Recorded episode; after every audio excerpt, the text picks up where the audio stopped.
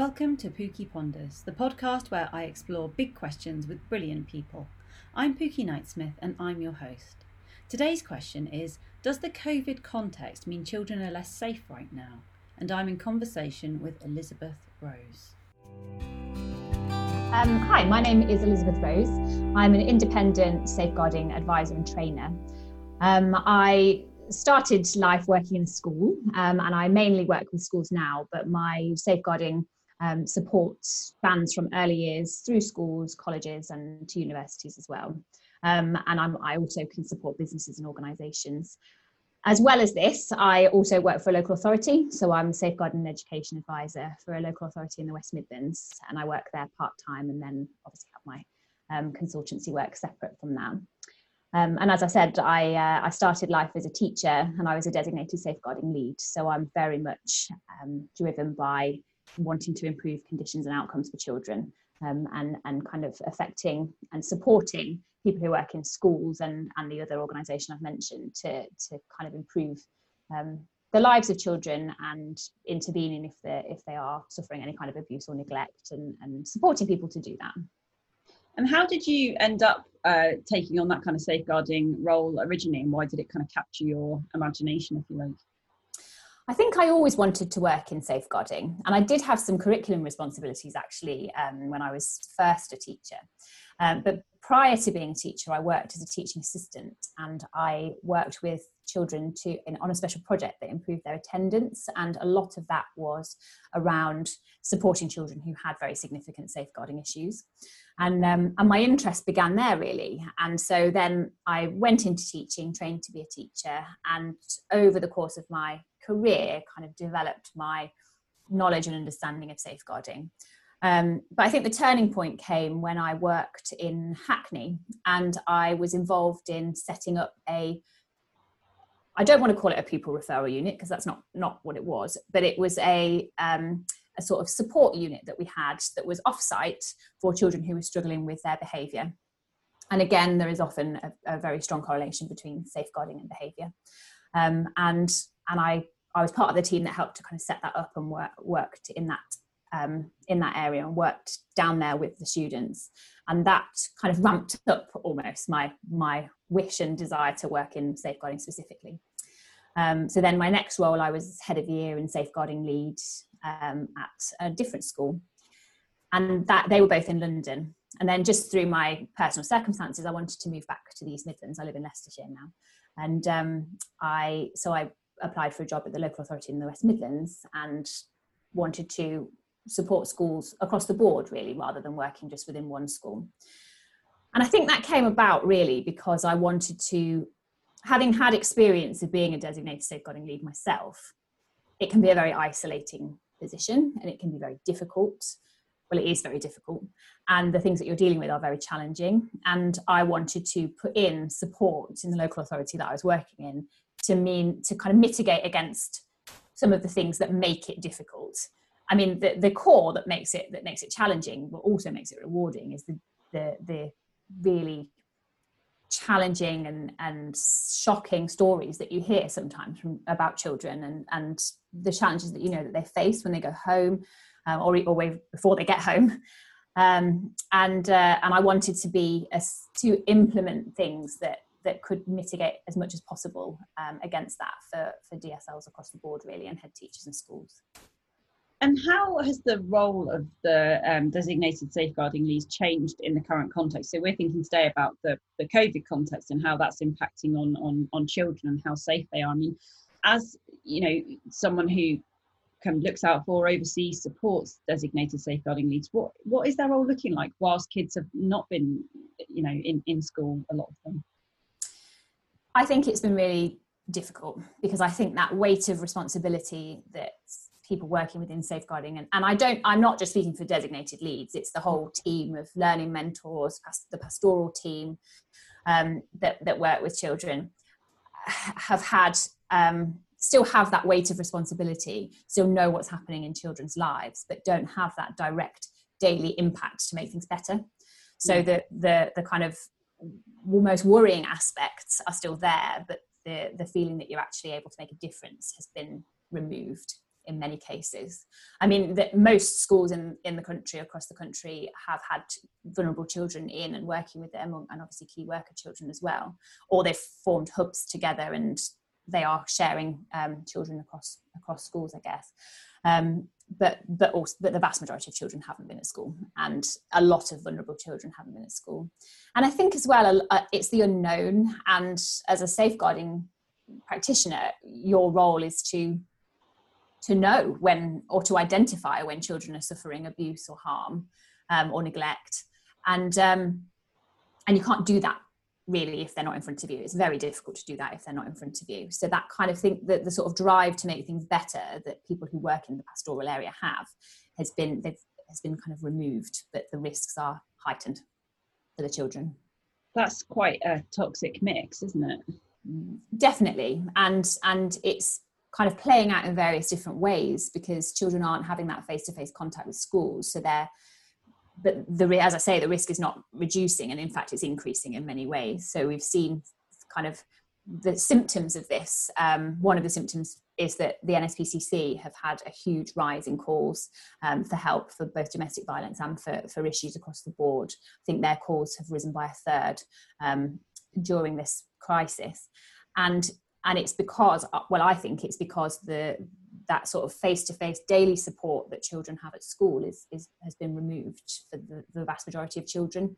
And um and so they're turning which is a good thing they're turning to the nspcc they're turning to, to sources of support but there's that huge tranche of, of children that may be suffering and may be vulnerable to suffering who who aren't turning to the nspcc and they don't have those people who are looking out for them and i think I, I think a lot of the time and it's certainly my experience that is that you you notice that there's something happening for a child rather than them telling you the vast majority of the time yeah. and if a child's calling the nspcc or if they're contacting you at school they've reached a point where they're able to disclose what's happening to them but there are lots of children who won't have reached that point where things are happening and you are unable to notice that that's happening because they're not there in front of you so, is it important at the moment that we are thinking about how to enable children to ask for help, or is our role different to that?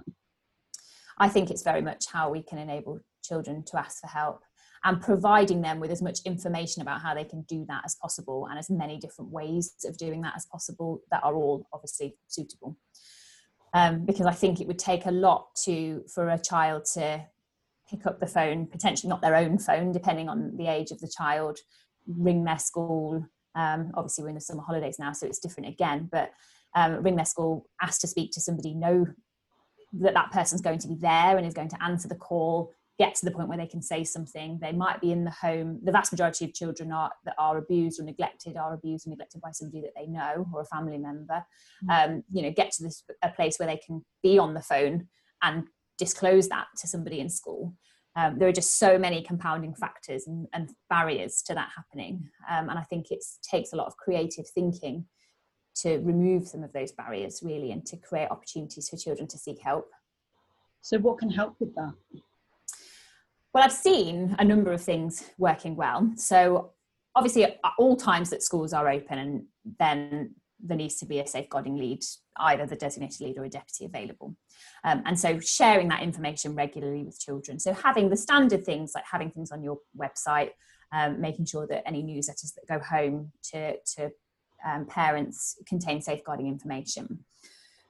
But actually having kind of clinics, DSL clinics, so you can phone this member of staff during this time and they will be available to answer to speak to you so setting some exact times for a child for children to call just removes all of those kind of um, shall i ring at this time shall i not um, who will i get to speak to? It removes all of that for a child. And so they just know i'm going to ring i'm going to speak to that person.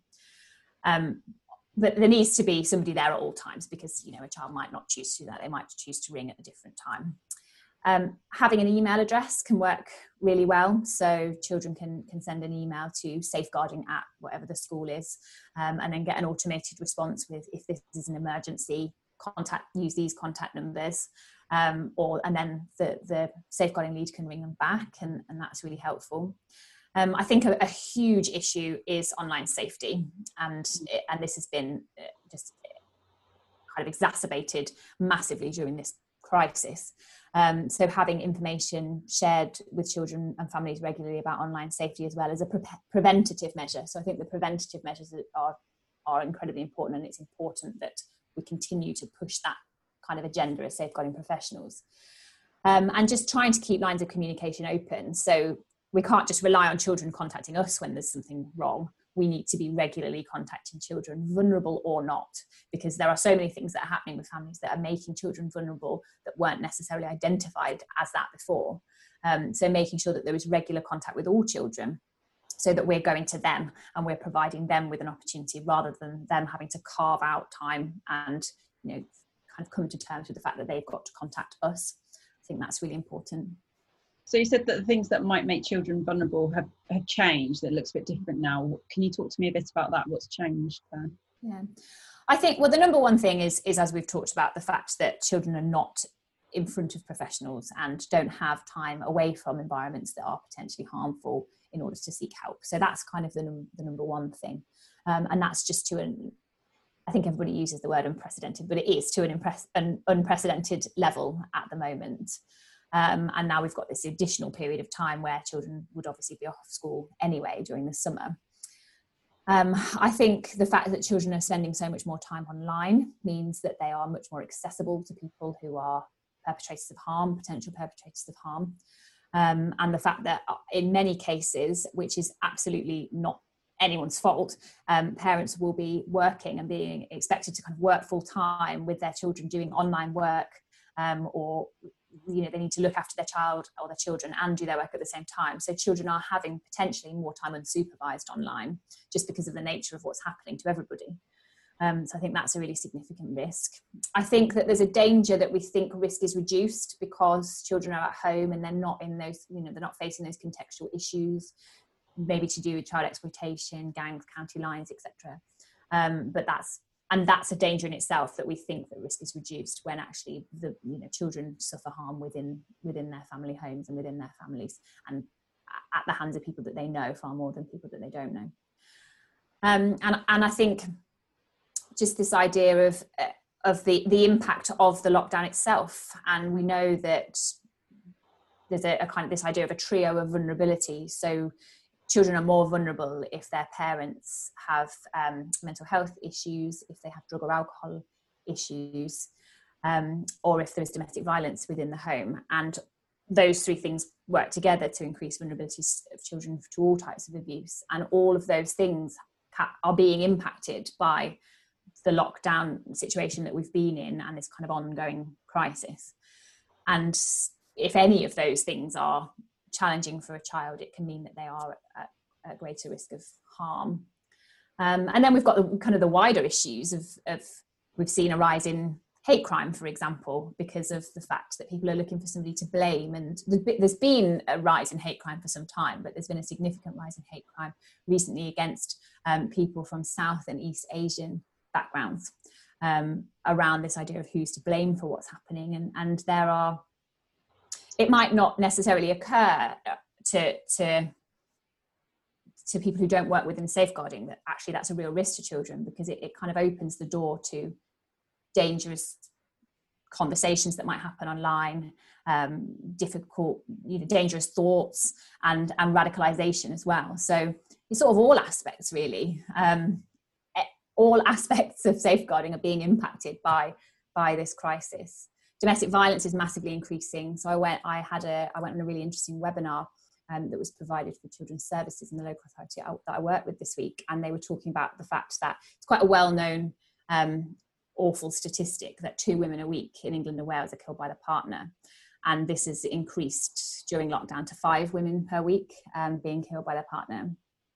Um, so, you know, that domestic violence having a massive impact on young people and and it's just so prevalent it's so prevalent in in homes and the fact that increased pressure this being forced to be together um, people are not able to work money is tight it's all kind of swirling together to to create really difficult environments for young people to work to, to live in. Um, and it's all building up a picture of, of real risk and is the kind of the kind of racial unrest does that have any relevance in safeguarding or not so much? Definitely, um, and I think it's all as sort of part and parcel of the the risks around radicalization and extremism really. And and it the the sort of there's various different aspects to this really. So i'm just kind of thinking that through. Um, i think the fact that we have this fake news situation i think at the moment. So there's a lot of misinformation around covid-19 itself. Um, lots of kind of misconceptions that young people have around covid-19 itself. There's also this rhetoric of blame being used on social media a lot Mm. Um, I read a study recently, just going back to the, this idea of misinformation about COVID 19, that the people who were most likely during the strict lockdown conditions, most likely to break lockdown conditions, uh, were people who got their news from YouTube and Facebook. And people most likely to kind of to adhere to the rules were people who got who consume their news through mainstream media channels, which I thought was really interesting. The the power of that mm. disinformation that people were getting. Um, and I guess you might think, why is this relevant to child safeguarding? But actually, it's it's sort of around trust and information and who's to blame and are our government protecting us?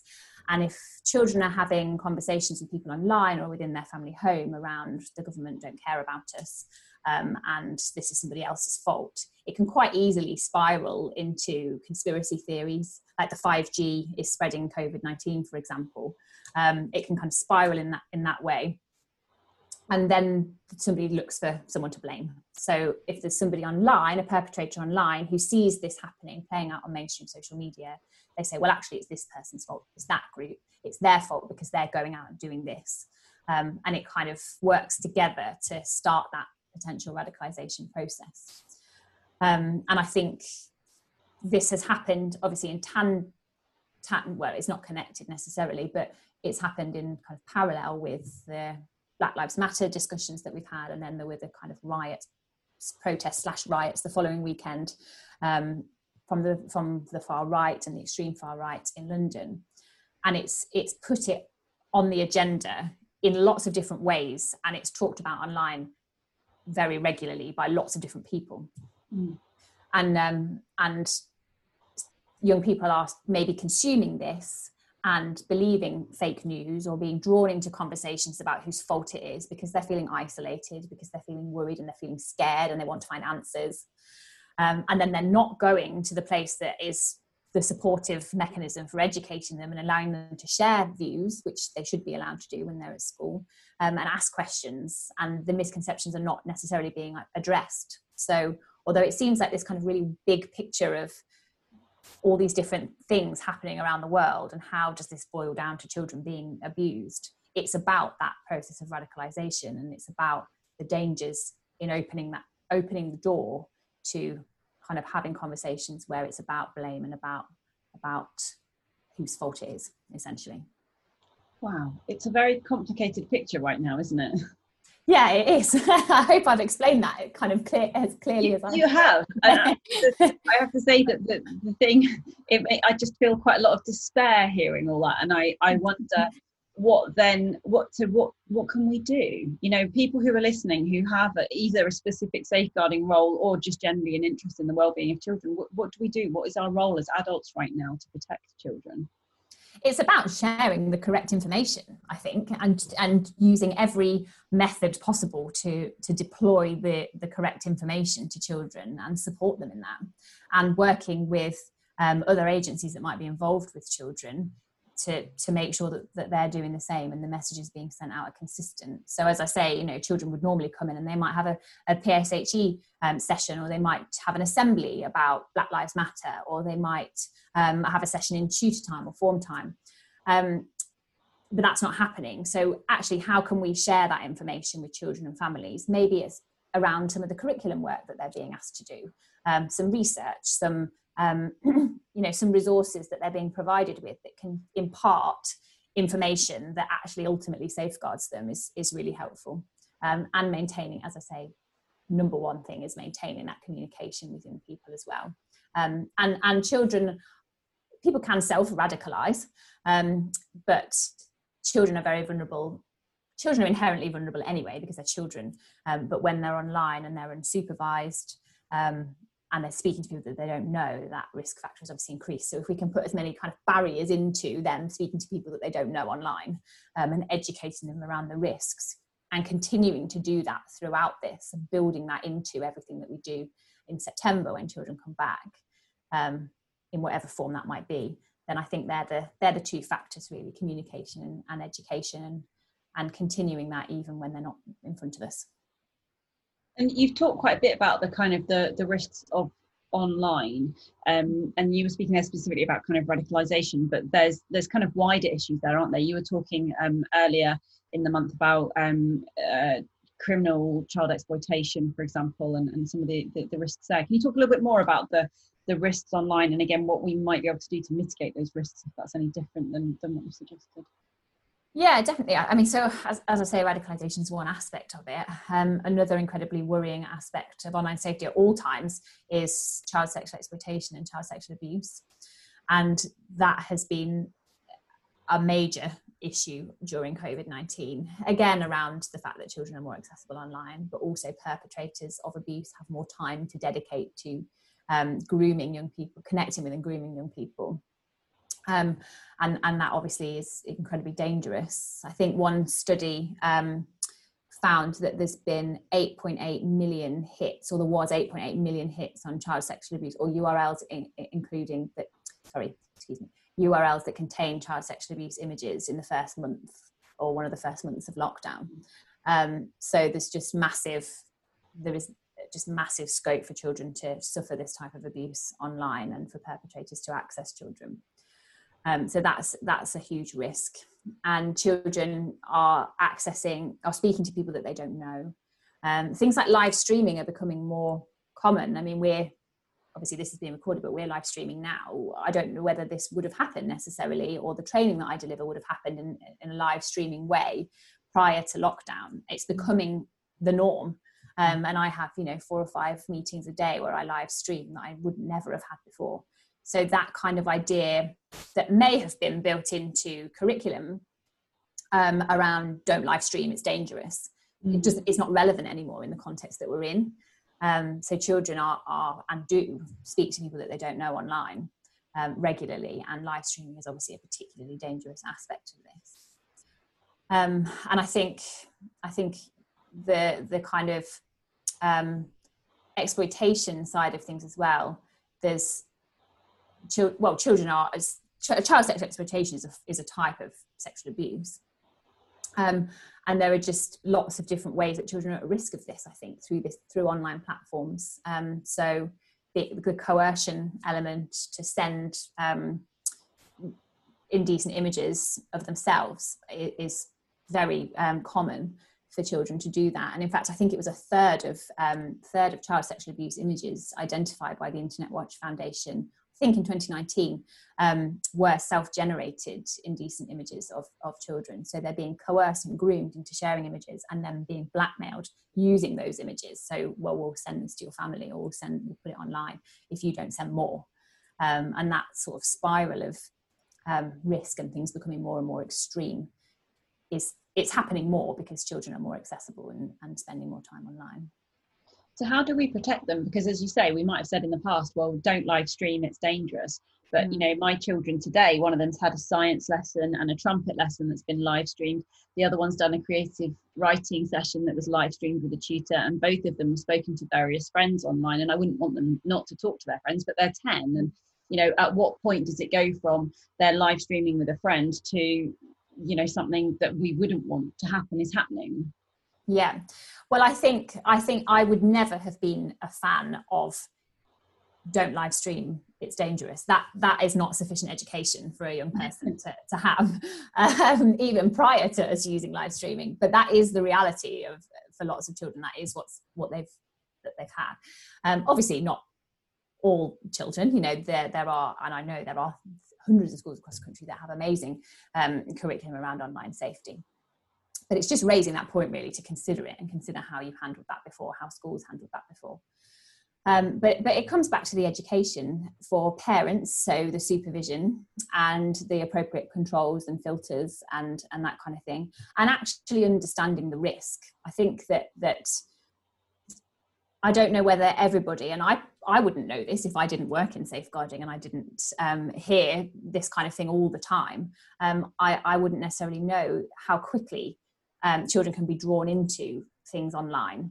There was a BBC investigation a few years ago now where they um, they asked her. She was an adult woman, but she looked quite young, and they put her in a school uniform, and she went on to the three kind of top live streaming websites and within 60 seconds she was receiving explicit messages requests for self indecent selfies um, offers to send her indecent images um, and and i don't know whether parents necessarily know that it can happen in 60 seconds. Um, so i think what what we can do is it's around the education for children and it's around the education for parents as well. So even if you are sitting in a room with your child you need you know and you're kind of doing your work you need to be listening out for for what's happening. You need to make sure that you know who they're speaking to and they know who they're, they're speaking to as well. Um, and it's not just it's not just live streaming it's things you know online gaming um, chat kind of functions things like snapchat um, young people can quite easily add people that they don't know um, mm. onto their snapchat um, kind of contact list and connecting with people on various social media platforms uh, it's important that young people are taught in a sensitive way that mm. appreciates that they need to speak to their friends and they they are young people and they want to find out they want to use their phone and they want to go online mm. um, but equipping them with the skills to do so safely is is really really crucial. And i think it is particularly hard because I, i'm a parent who has in the past been quite strict about a lot of this stuff with my children but they are 10 and they really miss their friends. And whereas you know there's online games that they play that in the past i've only allowed them to play privately and not to connect with their friends. Now that they can't see their friends it seems really cruel and wrong not to allow them to connect with their friends in those games. But then it's difficult to know well you know how do you then stop other people talking to them? And how do they know that the person who says he's their friend is their friend? And it, it's very difficult isn't it?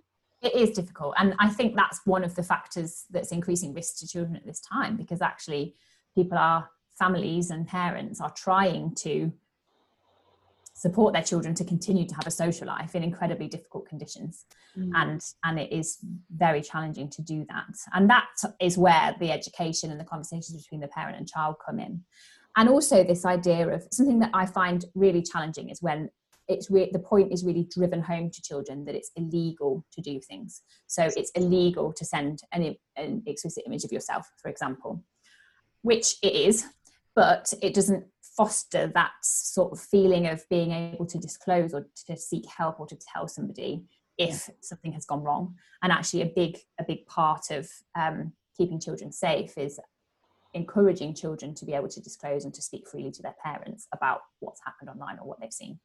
Um, and parents having that conversation with their children around you won't be in trouble. You must come and tell me this is the kind of thing to look out for. This is why you need to look out for that. And this isn't secondary age children. This is very this starts very young um, you know from as soon as children are using these platforms really. Um, these conversations need to start happening in an age appropriate way around being approachable and being able to take kind of disclosures for want of a better word but discuss with your child if they've seen something that's upset them or has been difficult for them so a really important thing is just to make sure that they know that they can come and ask for help if something goes wrong or they see something upsetting or they're not sure about something. Yeah yeah definitely. And also pointing them as well to if they don't want to speak to you as a parent where else can they go for help? Where you know it's safe and reliable. Um, so CEOPS, for example, the Child Exploitation Online Protection Command, um, that's a really useful website for young people to report something if they if they've experienced something upsetting or worrying or any kind of abuse online. Um, it, it is important. I should also mention, and I should have said this before, that sometimes children won't know that this is happening to them. So grooming, obviously, is very is an insidious way of getting children, coercing children to do things without them necessarily realizing that they're being abused. Um, so having that conversation with children about, well, what is grooming? What does that look like? How will this start? What will people be saying to you? Um, that's really important too, as well as come and tell me if something's upset you. These are you also need to have that conversation around, well, what about if somebody says this to you? What would you do? What would you think if somebody said that to you? Um, and, and educating them around the risks of grooming as well. So, what kind of things would we be telling them to look out for? People who are trying to be their friend that, that they don't know. Um, people who are asking them not to tell anybody things that they've asked them or, or spoken to them, or it's our kind of secret or that kind of thing. Um, promising them things or saying, well, when we meet up, I'll give you this. Um, I, you might be familiar, um, or the people listening to this might be familiar with the story of Breck Bednar, um, whose mum is really, really, really um, vocal in promoting safety and online safety now and, and um, in response to what happened to him. And he was groomed online uh, through an online gaming platform, and it was all about careers. So this, so the person who's grooming him said that he worked for a, an IT company and was a programmer, and it was you know this kind of great future um, was offered, and it wasn't. It it didn't have the kind of stereotypical um, aspects of grooming that maybe you might think of, um, and and so it's around thinking, well, how is somebody going to try and befriend you, and how might they do that, and what kind of things might they say, and why is that a problem? And what should families do if they kind of you know perhaps they created this good environment at home and a child does say i think this this you know that there's this relationship i'm a bit uncomfortable about someone's wanting to make friends with me or offering me things or you know some of those things that you said what what should you do next you need you need to report it so I think a, a, kind of knee jerk reaction and a completely understandable one um, from a parent's perspective. And I'm I'm a parent as well. I've got a daughter, but she's only 17 months at the minute, so we're not quite onto that this stage just yet. Um, but uh, a, a, sort of immediate reaction is, well, I'm going to take the phone, I'm going to take the laptop, I'm going to block this person, and that will be the end of it. But that's not the end of it because your child might not be the only victim. Um, and it's likely not, not to be the only victim. And there are there are other ways that people who want to contact children can get in contact with them. And just because they're blocked on one platform, it doesn't mean to say that they can't access your child in another way. And, and actually, firstly, your the safeguarding leads within school are outstanding sources of support for families for this kind of thing. So um, they will all have had training to safeguard children. They will all, all have training to safeguard them in terms of online safety. Um, so going to to the school if your child is at school um, and speaking to them about that is a really good good thing to do. Um, you can always ring well 999 if it's an emergency or 101 if it's not an emergency but to, to speak to, to the police and report a crime. And you can go through the CEOPS um, which is a, an online portal for uh, reporting online exploitation of young people as well. So i would urge people to report it wider than just taking action for your child. Um, it's really important to report it and have that go through the proper channels as well and how do you support a child who's kind of had that experience? Again would you, you sort of suggest that people talk to the safeguarding lead at school or is there particular things that we would do to follow up and, and kind of protect them from future harm or? Yeah i mean that any child can be vulnerable to this. So some some children obviously have additional vulnerabilities that, that make them more susceptible to this kind of abuse. So if a child has um, SEND, for example, special educational needs and disabilities, if they are um, living in a kind of residential care where they're a looked after child, they might have more more vulnerabilities. There are lots of different things that make children more vulnerable, um, but any child can be a, be a victim of grooming and online online abuse. So I think it's about making sure that that child is obviously reassured that they haven't done anything wrong, that this is something that they're that's happened to them by somebody who's done the wrong thing um, and then and then listening to them and supporting them. And lots of schools will, will implement or have um, access to counselors for example and kind of that that support around coming to terms with the trauma of what's actually happened um, if something if it's got to that stage. Um, and then and then really really robust education. So it's not just about responding to this has happened and we'll put in support for this incident. It's about thinking through, well, how are we going to stop this happening again? How are we going to involve the parents? Are we going to involve any other agencies in protecting this child? How are we going to get the child on board with, with kind of protective behaviours and staying safe from this point forward? Um, and having that package of support around a child is, is really important. Who's in the kind of wider family network that can support with this as well?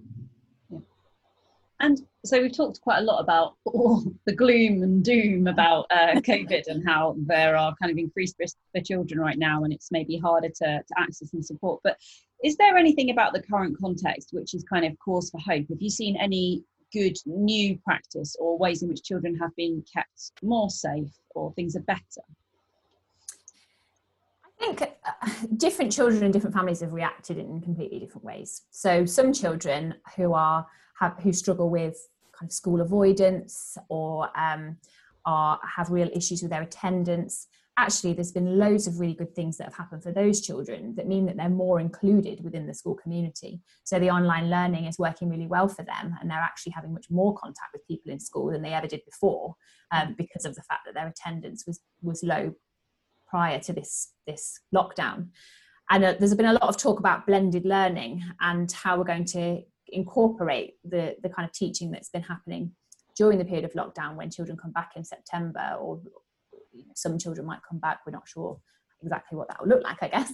Um, but how we can continue to use that for children who are either in hospital or they are struggling with their mental health and well-being and they're unable to come to school or uh, you know any of those reasons why they're not attending um, and, and making sure that we kind of include that and think of that going forward it's opened up um, doors to to different ways of working i think um, in order to reach children that we weren't necessarily reaching before, which I think has been a really a really positive thing. And how about how we reach those who work with them as well? Because obviously we've been working together looking at um, kind of providing safeguarding training online in, in new ways than certainly than we've done as an organisation before. And we had that first session that you ran for us where we had three and a half thousand people who wanted to come. And, yeah. you know, whilst we did limit that session, um, the idea that you could reach that kind of number of people that quickly with a really topical issue was, I thought, quite exciting. Mm. Well, definitely. And I think before the advent of the kind of live streaming training, it was very much contained in, in much smaller groups and um, throughout the year, so therefore potentially less responsive to what was happening in, in the context that we've got. Um, and, and yeah, definitely, as you say, reach fewer people. Um, and I think that what people need who work in safeguarding is they need up to the minute information about what the risks to children are right now and what to do about it. And I think, or I hope, that's why the session that we ran before was so popular because people wanted to know well, what's happening for the children that we work with when they're not in front of us. What are the risks to them? Um, and and kind of that that up to the minute content, I think is really important. Um, we do have safeguarding leads have to have refresher training every two years, but they also have to keep on top of developments as they as they come up as well. And and I think that the that live streaming training and opening it up to a, a bigger audience in the way that we did and the way that you do with your training, I think will have a massive impact on the numbers we can reach and therefore the number of children that we can protect. Um, and when I plan training, I always I always keep the children in mind. So what you know, if this was my child and they were suffering this type of abuse, um, what do I want their teachers and what do I want their safeguarding leads to know to make a difference to them? And I always think about that when I'm planning training and when I'm when I'm um, standing in front of people delivering training or sitting at my computer now and delivering training. And, and I think that that that the, the amount of reach and the, the kind of wide net that we can cast with with doing training online will mean that that those children are better protected and that's my aim and we've had quite a lot of discussions about wanting to sounds a bit trite but wanting to kind of revolutionize really i guess how safeguarding training happens. And um, i've been excited to work with you on this because i think we both kind of want similar things here. But i have this view that safeguarding training and child protection training for many years it's it, it is a box that has to be ticked isn't it? And that sometimes it can become a bit procedural. And what we really want is to genuinely empower people to act and to keep children safe.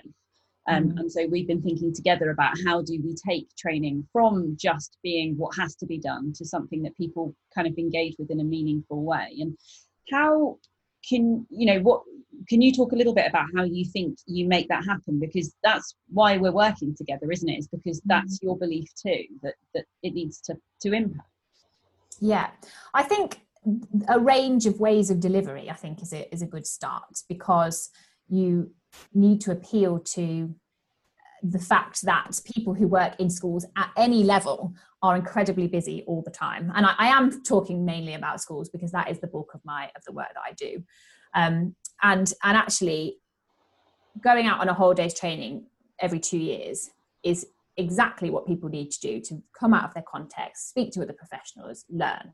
And that's really important. That's a really key cornerstone, I think, of safeguarding practice and training. But also, sometimes you just need a 15 minute video that you can watch when you want to so a kind of on demand type type video because you um, want to just refresh your memory about something or you just need to find out a little bit more about a topic that wasn't covered in your refresher training or you've had a an issue raised about something that maybe you feel a little bit less confident about and you just need to to access that training there and then and and it to be ready. And that's the kind of thinking that I've had when I've been recording some of the on demand training that we've we've been working on together. Um, what is it that people need in that moment, the key information um, about safeguarding issues. And then sometimes we'll have an issue like, you know, or we'll have a, a situation like we've had with COVID. I mean, it's, a, it's an extreme example, but or there will be something happening in the country nationally or even globally where there needs to be something very responsive. So the, the kind of live, shorter sessions packed full of information are really important in kind of responding immediately to to to what's happening. Um, and I think also, obviously, as safeguarding leads listening will know, there is a huge weight of responsibility on them for training the rest of their staff. Mm. And um, and you can't you can't safeguard in isolation. You need all of your staff to be to be the eyes and ears and be looking at, at what's happening for children um, from the minute they arrive to the minute they go home, and also talking to them about everything that happens after they go home as well. And so, training staff throughout the year and making sure that they've got everything that they need constantly drip fed to make sure that it's always on the agenda is a kind of is the other section really of, of safeguarding or one of the other sections of safeguarding training um, as well that I'm kind of keen to to develop through the on-demand courses or, or in various ways. I mean, we're in we're kind of in discussion, I guess, about lots of different ways of of safeguarding people and, and i am always open to the suggestions of what people need. I think there's nothing worse than kind of thinking well i know what people need and i'm going to do this. It's much better to ask them what they need and then tailor something to, to them. Um, and i think that's what we do really in, in working together. Um, and i hope that's what i do in my training practice more widely. Um, and and it kind of comes back to what I said at the beginning, really, about my the reason why I want to work in, why I am a safeguarding advisor, both for the local authority and, and independently. Um, and it's about doing everything I can to make it easier for those frontline practitioners to safeguard children to ultimately improve outcomes for children. And um, and actually training is, is a big part of that for them and supporting them in that the workload I think around thinking through and implementing training for everybody else. And you said before, which I think is really important to acknowledge, that when you are a safeguarding lead, there is a huge weight of responsibility on you. You feel that really keenly, and that can be quite a burden to carry, actually, can't it? Um, the stakes are really high. So, what's your advice to people who are in that role about how they kind of look after themselves as well? Because I worry about that quite a lot. Mm, I do as well.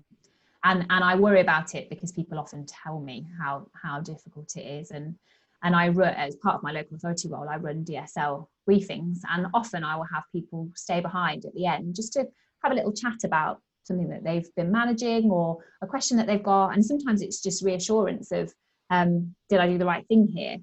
And and actually, safeguarding leads need somebody to talk to that is approachable, neutral, and experienced and has that level of expertise in order to be able to support them and I think safeguarding supervision has been a huge conversation recently for education because it's not something that has been um, has ever been statutory, and it's still not not statutory for for anybody other than early years. And it was in the draft. Is it not? I thought it was now. No, no, it's not. It was in the um, the cons- sorry the consultation, not the draft copy. It was in the consultation document for keeping children safe 2020. Um, that it was in the role of the DSL, and then it was taken out of the the um the one that's come forward as the draft so oh, i didn't realize see i'd read in the draft and just assumed because it doesn't usually change significantly does it oh gosh well this this one did change and i think it's because of the the covid context um but but it has been taken out so it said it's to it says support rather than supervision um, but it is in the inspection framework. So it's in the inspection framework for um, early years and education settings. So it, it's mentioned there and it says that effective safeguarding arrangements include supervision. Um, but I think supervision, because supervision is so so new for schools, the kind of supervision that schools need is still developing and uh, and the kind of support that, that practitioners in schools need and the number of people in schools that need that support is just huge yeah. um, and and i think it's a, a, very kind of big conversation about how we can do that and how we can implement that um, to make sure that, that designated safeguarding needs are supported and that they have that that opportunity to speak to and have somebody as a kind of sounding board, but also have that reflective kind of integrated supervision session, which is just theirs and their specific time that they can talk about um, what's happening. But also, it needs to involve that case oversight. So it's got to be, as well as the support, it's also got to be around keeping at the heart of it the safeguarding of the child, the mental well-being of the member of staff, and the kind of health and um, and sort of support for the member of staff, but also what impact is this having on the child? How can we take your concerns or take the work that you've been doing and, and how can we kind of support the young person that you're telling me about as well? Um, it's kind of part and parcel of the same same thing really. And do you provide that kind of input in your local authority role? Is that something that happens locally for you? Yeah, so that's something that is um, that we're working on actually, and we're going to. I'm going to provide train the trainer supervision um, across the local authority for um, for people to to learn how to do that essentially in their setting and support their staff. But it is difficult because lots of the time a safeguarding lead will be a head teacher, mm. um, and and they will then come on the train the trainer um, to support the rest of their staff, but they need to be supported themselves. Um, and that's where I think the role of external supervision comes in. And there's lots of really amazing work going on with external supervision um, across the country and, and supervision in education across the country. And um, and I, am excited to see where that goes really yeah i think we can think about how we can support and, and help with that as well do you think supervision has to happen face to face or do you think it is possible for that to happen safely online i think it needs to happen face to face to start with um, i think if if i was supervising someone i would find it very difficult to um, form that meaningful relationship with them having just met them online Mm. And I think it's also really important to understand their context as well and go to them. And, and I'm talking specifically for supervision for education here.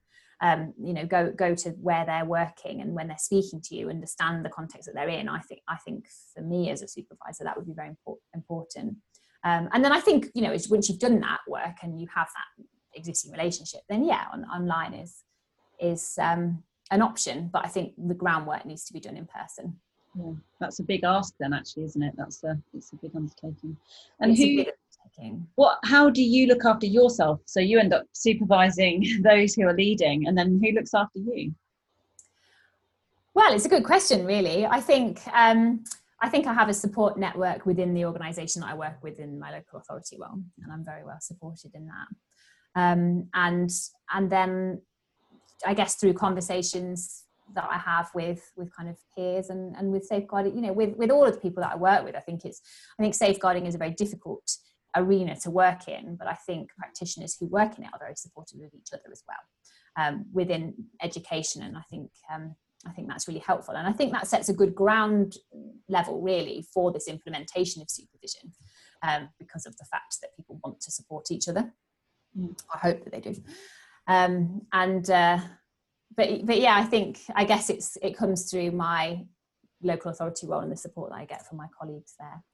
But you are right. I think it's it's something that highlights um, that highlights that there is a, a, dearth in in this area. I guess at this point, mm. um, and and I think it will. I think over and I hope over the next few years it will really kind of ramp up and and people who work in this area will have access to to high quality supervision as well. And have you found that becoming a mum and having your own daughter has that made your job harder? Has it made it more kind of real? It's quite a leading question that. I i, I found that my work's much harder now. It feels a lot more real. I have my own girls. Um, yeah i think i think i would agree with you. And i'm hesitating there because i don't want to come across as saying that you don't understand unless you've got mm. a child. I definitely do not believe that um, but I do think that there is, you can't help sometimes but have that, well, what if this, you always think as a safeguarding practitioner, what if this was my child? Because you have the child's best interests at heart and you think, what, what is the best for this child and what can I do that's the best for this child? I think when you have your own child, there's an actual concrete child that you're thinking about yeah. there and that's and that's the difference and that's and i have found that and i have found that um, you know some of the research that i've done and some of the you do i mean as, a, as an advisor you do extensive research um, constantly really about about what's happening in the world of safeguarding and serious case reviews serious practice reviews. And i do think that the way i approach them and the way i think about them is slightly different to the way that i did before. Not in terms of the output so the output and how i communicate it to people is the same but i think the kind of maybe the emotional impact on me is different yeah. So you have to perhaps look after yourself a little bit more? Yeah i think so. I think so. And and that's why I, I think i enjoy the kind of tandem working of working independently and having a, a structured place of work which is within children's services because i have that that support network. And i think it's difficult if you're working completely on your own in that in terms of your own emotional needs you never thought that maybe a more cheerful line of work might I feel really passionate about safeguarding. I really do. And I think it, it's just so crucial. And it's so crucial to have people in the arena that are passionate about it because you, when you say you're passionate about safeguarding, what you actually mean is you're passionate about keeping children safe. And I don't think it's a bad thing that things emotionally affect you um, as long as you're able to manage that, obviously. And it's it's to the benefit of the children ultimately that your work is reaching. And um, and I think that that that's that drives everything that I do. So although it's challenging, although it's difficult, um, ultimately it's making a positive difference and it's doing the right thing um, and intervening when children need help. And there's nothing, you know, for me, there would be nothing more rewarding um, than that. I've heard it said before that the point at which this kind of work stops emotionally impacting on you is the point when you should stop. Would you agree with that? Yeah, I, I definitely do agree with that. Um, because then, and actually at that point, I think that's where an individual would really need some supervision because it's you've become desensitized and if you've become completely desensitized then you're not you're not responding necessarily or you're not able to respond potentially in the way that that's the most effective um, I always say in in my training, um, and I think sometimes people have to take a second to think about what I mean.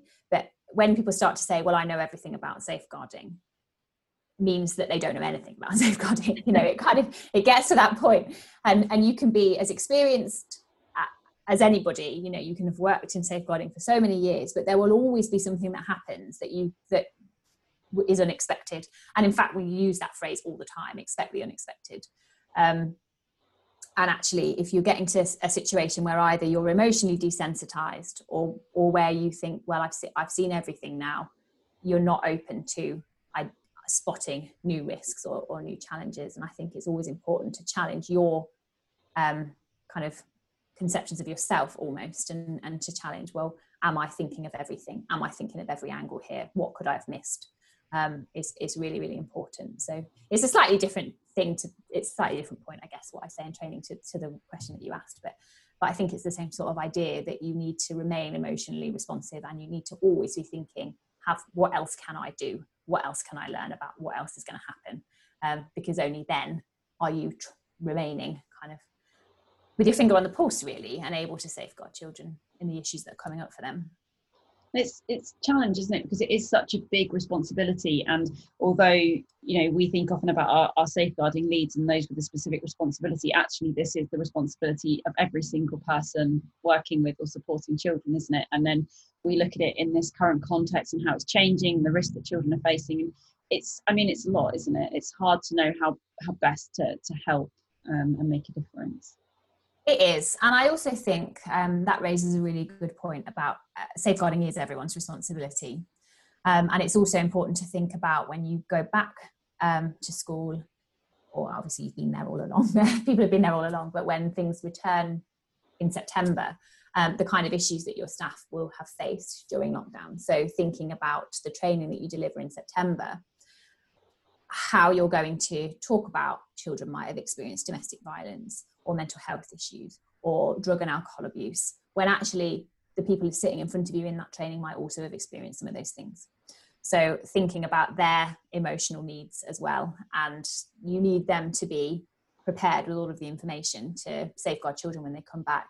and there is expected to be a huge influx in referrals um, for children going into social care when children come back to school fully in September. Um, but also thinking about your staff and what might have happened to them and how you're going to phrase training for them is really important because you don't know what kind of experiences they've had as well.